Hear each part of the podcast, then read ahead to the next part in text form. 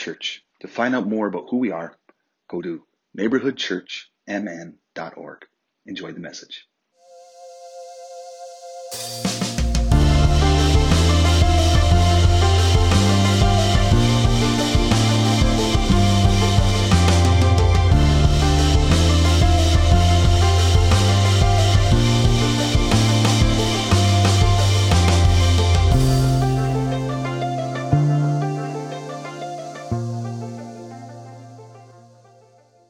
So, um, I- I'm excited about this message today because it's uh, you get to learn. Imagine this. I don't usually like to talk about myself or use me, myself for examples, but um, I I am a beautiful and complicated person, all right? And um, I have weird things that I do, and um, like I, I'm a I'm I'm a clean yeah I'm a clean guy. All right, hygiene big time clean. Spatial stuff. I it's random. Like my computer bag, I have like a bag within a bag to keep all my stuff in. I like to know exactly where it is. I keep everything clean. I like to know where my wallet is and my keys. If my kid takes my keys, if my kid drives my car, uh, and I'm like, Cole, where's my keys? He's like, well, I don't know. My mom must have took it. I'm like, no, I saw you with the keys, right? Um, and I like them in the same spot, and I will I will hunt them down and find them under a blanket, and then go put it on my shelf. I'm meticulous when it comes to that. But then there's other things I just could care less about, and this is what drives my friends and my wife bonkers. Um, for example, um, we have a gas grill that we just don't use, and so I rolled it to the end of my driveway, and I put it right at the end of my driveway, um, and forgot to put a free sign on it for like a week. And I'm like, oh, I probably should like, you know, I put a free sign on it, and then one of my kids' friends ripped it off because it'd be funny.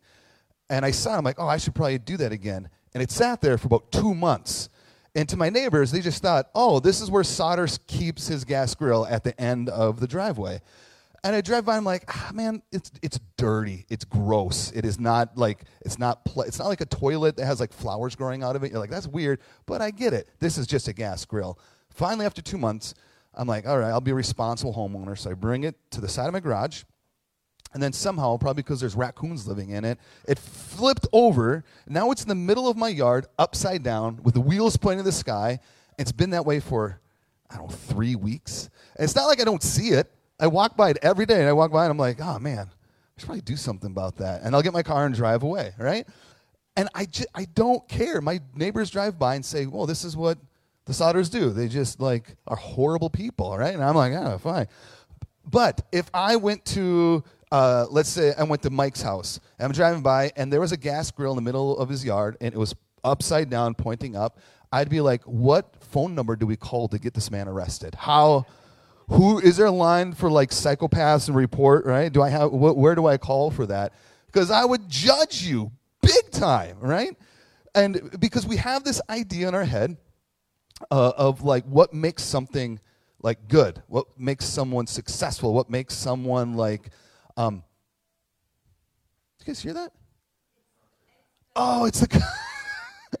I'm like, did I forget to do like turn the music off? If you're watching online, there's a concert or something happening outside. Um, I am now way off. I was talking about Mike being a psychopath. Back at it. All right, so um, we can we we can judge people, and based on that judgment, we can de- determine if they're good. And we don't say it out loud, but if you say someone's really good, you're also implying there's people who are not like that that are just not as good, right? And we do that through judgment. We do that through our bias. Example: I'm driving one of my kids' friends home, and he's a, a great kid. Um, would you mind shutting the door, someone, please? Thank you. Oh, Jeremy, I could have just asked you. You're right by the door.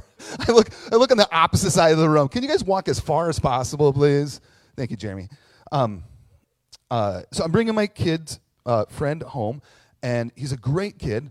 And um, we're on the road, and I look, and there's this huge, beautiful home with rolling landscape, really like nice lawn. And in my head, I didn't say this out loud. In my head, I'm like, "There's no way that's his house, right?" Because I know this kid.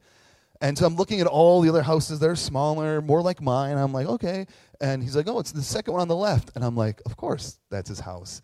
And in my head, right, I'm like, wow, this kid and his family, and I caught myself, I'll say, are really good. They must be really successful based on a house, right? You've ever done this before? And I caught my bias right away. and it was I was driving home. I'm like, why do I think that someone might um, be better than me based on the size of the house or how they keep the yard? They did not have a gas grill at the end of their driveway, so I'm clearly better. So, um, but it got me thinking of how easy it is to move in our culture, in our neighborhoods, and um, uh, and look at our bodies, think of the school we go to, what kind of car we drive, our intellect, what we listen to, what we don't listen to, and associate being good or better than someone else. And like, I'm just not interested in that anymore because that's what leads to um, a, a, toxic culture. This can lead to violence. This can lead to radical exclusion, right? When you say, well, anyone who looks like me, clearly we're the best, right? anyone who votes like me, anyone who believes what I believe, if anyone thinks or laughs at the same jokes as I do, we put ourselves up. This is like how we got Christian nationalism, right? Of saying, well, clearly, I, I saw on Twitter someone said, uh, well, well, God clearly wrote the Constitution. I'm like, well, yikes, because I don't think God believes that people of color are two thirds of a human being, right? Like we, they can take something they love and something they believe and something that's um, important to them, and then put it and cover every single thing, and that does not help. And this is the very reason that Jesus came.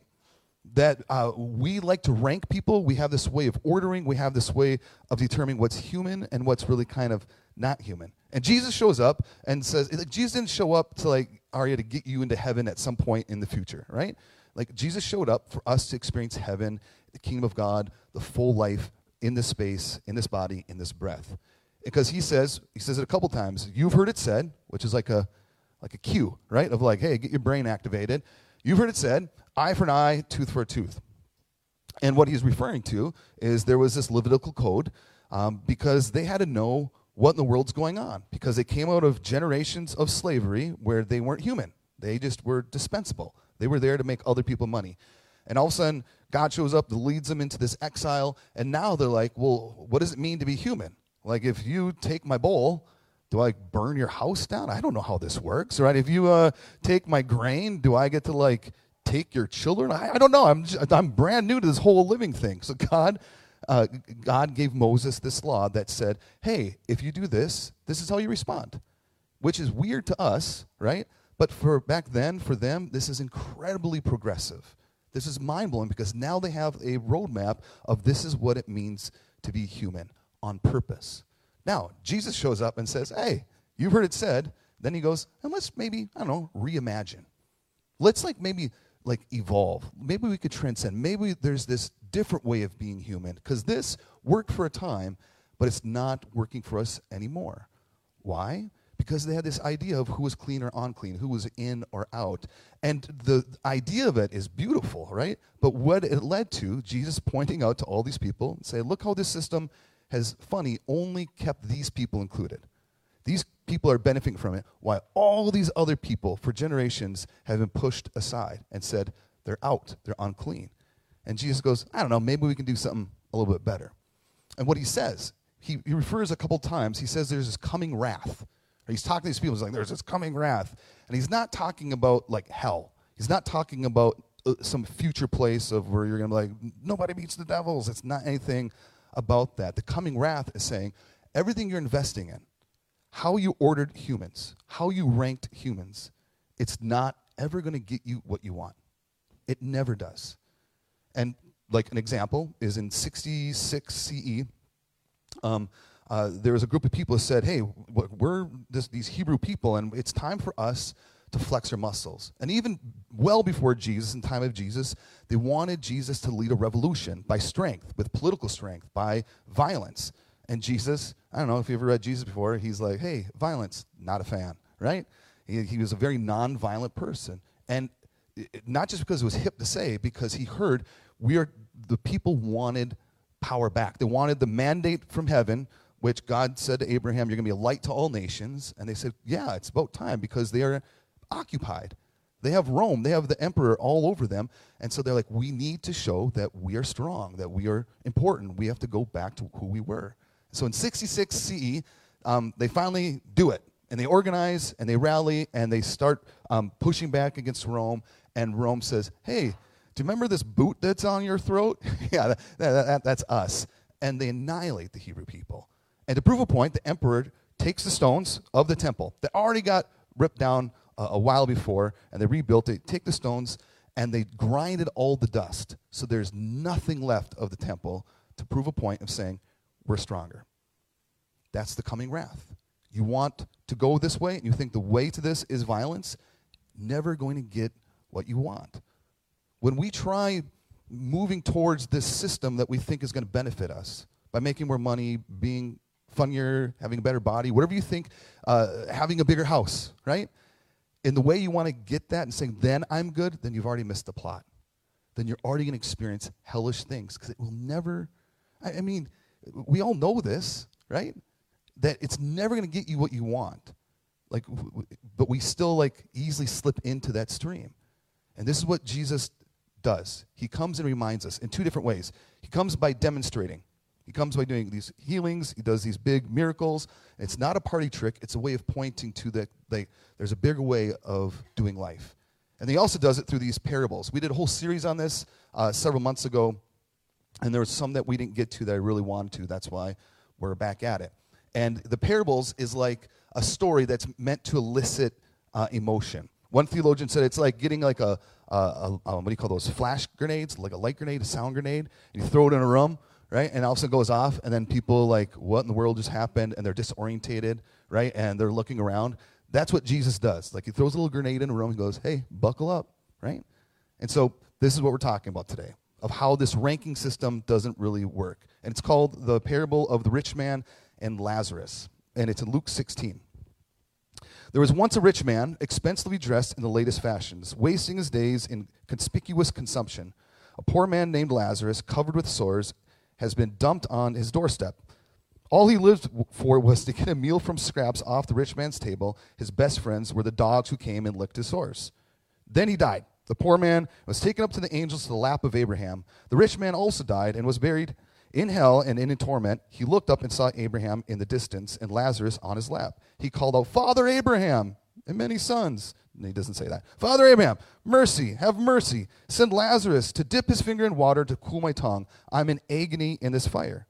But Abraham said, Child, remember that in your lifetime you got the good things and Lazarus got the bad things. It's not like that here. Here, here he's counseled, and you are tormented. Besides, in all these matters, there's a huge chasm set between us, so that no one can go from us to you, even if he wanted to, nor can anyone cross over to, from you to us. The rich man said, Let me ask, Father, send him to the house of my father, where I have five brothers, so he can tell them the score and warn them so they won't end up, end up here in this place of torment. Or Abraham said, They have Moses and the prophets to tell them the score. Let them listen to them. I know, Father Abraham, he said, but they're not listening. If someone came back to them from the dead, they would change their ways. Abraham replied, If they won't listen to Moses and the prophets, they're not going to be convinced by someone who rises from the dead. So, this is a brilliant story, right? There's a, a, a couple things. First, um, I'm not going to do a deep dive in this. We're going to do a series on this in the fall, uh, all about hell, right? Because I get a lot of questions about hell. Um, this is not a theological argument for the existence of hell. And here's, here's why. Um, this is a story, right? It's an actual story.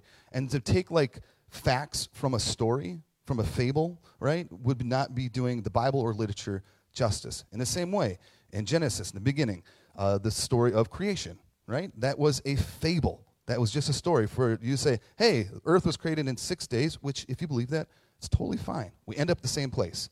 But to say that's a scientific fact from a fable, you'd say, well, that's not how stories work, right? And so you, the people who have argued for this, um, saying, well, we can prove hell exists because of this story. Well, in this story, then, uh, people in hell can talk to Abraham and and and then like request things like that's just not how it works what jesus is doing is taking this idea that was common well not not common in in Hebrew faith, a really Hebrew folklore, it's called Sheol. No, I'm saying it wrong. Um, Sheol.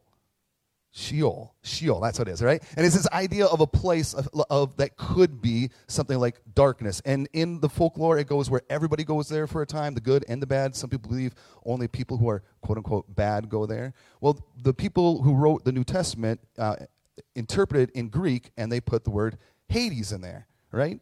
No, yeah. Ghana, no, yes. Yeah, what? Gehenna, that's what it is. All right? Which is a, uh, their interpretation from w- what they're reading from Greek mythology, which is a story, right? And even in there, in the Greek mythology, there's like this big giant dog that like helps judge you on what place you're going to go to. Clearly, the people who are interpreting this and the people when Jesus is telling this is a story to prove a point. And what's the point? There's someone that goes to, uh, to Abraham's lap, which is like the bee's knees, right? I'm not a big fan of sitting in people's laps, so it doesn't really work for me, but go for it, right? Um, someone goes there, and then someone else goes to the opposite, a place of torment. And why do they go there? Why does this rich man go to this place? It's not because he doesn't have a personal relationship with Jesus, right? It's not because he said some prayer. It's not because um, he didn't say the right things or do the right things. It wasn't because he was clean or unclean. The reason he's there, according to this story, is that he never saw the humanity in somebody. He didn't see the humanity in Lazarus. Lazarus was just some dude who's there, who maybe threw some food to, maybe it was just some kind of project, but clearly he was like way beneath him, right? And Jesus saying, if you want to experience hellish things, strip the humanity from people. And we can see this because he, even in this place of, uh, of hell, he still is trying to tell Lazarus what to do he still believes that he can he deserves um, lazarus to bring him water right? Because that's what you do when you're number one. That's what you do when you're egocentric. That's what you do when you believe you or your people or your friends or your church or your country whatever it is is the best. Everyone else has to bow to you even in hell. You're still number one. Like have you met these people before? You're like yes i met them right uh, these are the kind of people uh, who like walk down the sidewalk and just expect everyone else to move for them. You ever seen that guy before? It's the kind of guy who sits down on a bench and there's like room for four and they put their legs way out, all right? And then they're like, this is how I sit, so everyone else has to walk around because we don't want to touch your legs, dude. Like, put them together, right? Right? These are the people who don't ask questions because they just expect everyone else to ask them questions because they're a big, important person. And everything's revolved, the conversation, what we talk about, what we do, where we're going, revolves around my ego. It's easy to fall into this. Like I'm making fun of, clearly other people do that. We all do this. When we let our ego win, we think clearly my pleasure, clearly my uh, job trajectory, clearly my education is way more important than someone else's. And what Jesus is trying to say is like when you rank people this way, that's where hell is. And there is there is people living in hellish experiences all around our neighborhoods. All around. And we can do something about it. Because what we can do, imagine this. The guy is experiencing hell because he cannot love his neighbor as he loves himself. To love your neighbor as you love yourself is not just throwing a couple bucks or throwing some money or some food at Lazarus. That is very different. Because we like to think, we like to think, well, if we just do better things, the world will be better. And the truth is, like, no. That's like retweeting Black Lives Matter. And you're like, yeah, see, I'm an ally. Got it. Right? I'm anti racist. That's like um, throwing some money at the food shelf and say, of course I am pro, like, what would that be? Helping hungry people get food. All right? And I was like, I'm not pro hunger, I'm pro non hunger, right? That's like coming and listening to um, uh, uh, Kathy when she came to speak, right? About how we can partner um, in schools and we can partner with queer people, like put queer people and trans people's needs over the comfort of adults. Listening to that and say, wow, I feel really motivated, motivated by that, and say, oh, of course I'm an ally to the queer and trans community. Like, that's in theory, and we should be, do things. But if you still can't see the humanity and the people around you, then you're just playing a game. You're really just trying to convince people, no, I'm a really good person. I'm up at top. I'm up here. What you need to do, and the only way to get through it, to get to this place, is you have to die. And this man, this rich man, never died. Even though he's in death, he's still being held of this ranking of who's human and who's not. There's a book by um, Rob Bell um, called Love Wins. Anyone have, has anyone read it? Yeah, it's wonderful. If you, it's all about like what hell could be, what is hell now, what could hell be later, but ultimately, what, what does ultimate love divine look like? If not read it, I highly recommend it. Here's what he says about the rich man The rich man is dead, but he hasn't died. He's in Hades, but he's still but he still hasn't died the kind of death that actually brings life. He's alive in death, but in profound torment, because he's living with the realities of not properly dying, the kind of death that actually leads a person into the only kind of life that's worth living. Love that. Read it, paused, processed for a while, of how easy it is to think that I'm really living. Like I, I feel like I, I'm going after this joy, I'm going after this freedom, I'm going after this inclusion, I'm going after this liberation, I'm going after whatever it is. But when you go about it in that ranking, when you go about it of putting yourself clearly always ahead, you never get what you want. And that's hell. Keep expecting it's finally going to pay off. Man, the, the way I've parented, the way that I'm a, a, a, jerk to my friends, or I guess you wouldn't call yourself a jerk, the way I interact with my friends, the way I spend my money, the way I, whatever it might be, you think it's going to pay off, it's going to pay off. And it rarely does. We have to die to what culture says is important. We have to kill our ego. We have to surrender this idea of I'm good when. And when you do that, it opens up this whole new way of being, this whole new way of life, this whole new idea of what love and life can be. And we call this resurrection. That's resurrected life. Resurrection isn't just like we get to go to heaven someday, it's that we get awakened now of where I can actually see my neighbor as myself. And I love this idea the neighbor can be your enemy. Your neighbor could be someone who politically disagrees with you. Your neighbor could be uh, that kid that, oh, I shouldn't swear, that kid that bothers you a lot, right? Right? It might be that coworker that you kind of like, but they warm up fish in the microwave, and you're like, you're a horrible person, right? Like, loving your neighbor says, I can see myself in you. I, we are deeply connected and we belong. And this takes work. But when you can not just say you do it, when you actually let it play out, when you embody it, friends, it is the most heaven thing you can do. It's the most freeing thing you can do because anywhere I go, I shouldn't say anywhere. There's pockets in my life where I can do this, right? And when I when I can do this, then I can learn from people. I can actually connect with people. I can experience love as I receive from them as I give it to them. But you have to do it on purpose. So where I leave you is this, right? Two things, quick things. Um, at the end of the story, um, Lazarus or the rich man asks Lazarus, "Oh, quick little Bible nerd thing. I think this is the only time in a parable that Jesus gives someone a name. Everyone else it tells what they were or role. What? Yeah, yeah, it's the only time it's a proper name, right? And it's funny they use Lazarus, which foreshadows possibly when Lazarus rises from the dead, huh? right? Um, but Jesus uh, is telling the story and says, hey, send Lazarus back to my brothers so they learn. And Jesus says, they have Moses, that's the law, and they have the prophets. And uh, if they can't hear that, they're not going to believe a resurrected person, a dead man walking. There's no way they're going to believe that. And I was like, if I thought about it, if I was there, I'd be like, um, uh, Jesus over here, um, long time, first time. Um, but uh, yeah, I would absolutely believe a dead man showing my house and saying, hey, what you're doing, you got to change some things. I imagine a lot of people in that place they're listening, in that yard or wherever, they would say, no, no, no, I think that would get our attention. And the reason I love this is it's almost like Jesus is demanding people take stock of where they're at, right? Because the rich man saying, I wish someone had told me. Jesus saying, Yeah, yeah. What do you know about the law? What did the prophets really say? And how is that helping you be a fullest person right now? How is it helping you show up? Are you do you have a Lazarus in your life? Are you walking by people and just rip them from humanity? And he's saying, be aware of where you're at. Is, is this the life that you, that you really, really want? And then also, Jesus is like moments away from being um, not prosecuted, being arrested, and then being executed. For what? For doing the very thing in this parable he's trying to trying to teach people of that these are all humans, these are all my brothers, these are all my sisters, these are all my friends. And then 3 days later, there's resurrection. And imagine if you were part of the original audience and you're going back and thinking, is this the kind of person I want? What do I know about prophets? And then hear about Jesus dying and then hearing the story about him coming back would be like, oh, maybe there is a divine love that can transform. And it's when we do that, friends, that we're aware of our bias, we're aware of our judgments, we're aware of the empty things that we're pursuing.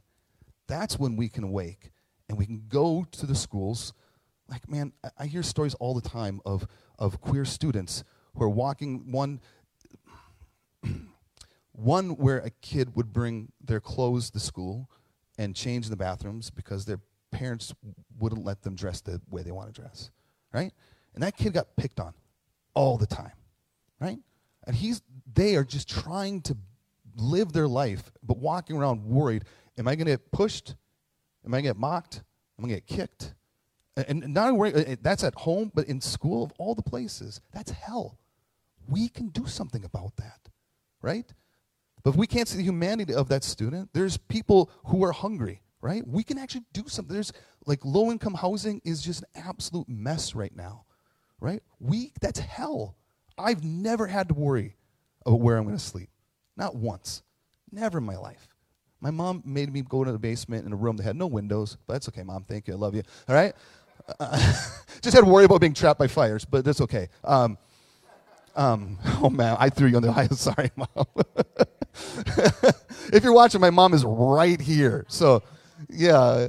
Um, uh, what am I going? There's, there's, there's, there's hellish things all around us, and we have the power to change them. It's not just doing stuff; it has to start by us dying and living in a resurrection life that that actual love can transform. So, I'm going to pray, and as I'm praying, close your eyes, look me in my eyes. We close, Mike. You can look me at me. All right, you're welcome.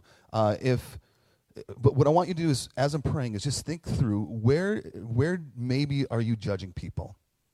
Where maybe might you have like this like class or this ranking and order system? And if things get dialed up, like think about it. And think about maybe how you could die to that and move in a place of resurrection. Let's pray. So, God, we love you. And I, I thank you that there's no um that there's no shame coming from you. There's no judgment coming from you as we try exploring what it means to be ourselves. And that we all have bias, we all have judgment, we all have some level of racism in us, uh, whatever it might be. We have these biases, we have these judgments. I ask God that you will just dial those up. And that this week, maybe through a book or a movie or a conversation or a real life interaction, that that bias will be exposed, that we don't just become ignorant, continue to be ignorant and just bury a head in their sand. Because if we don't, then we're missing out on liberation. And I pray that you would use us to be able to see those hellish experiences are happening around us in our neighborhoods. Instead of just waiting for other people or other agencies or other groups to do something about it, that we can begin to see the humanity, to see the divine in them, and that we'll move towards them. And with that divine love can come life and transformation. I thank you, God, that you have shown us what that looks like through the person of Jesus. So help us die each day so we can experience resurrection each day. And we love you. Amen. All right, friends. Well, thank you for joining me or joining us and those watching online. Thank you. If you have questions, you want to talk about hell, big fan of talking about hell or other things, um, I'd love to connect with you. Thank you.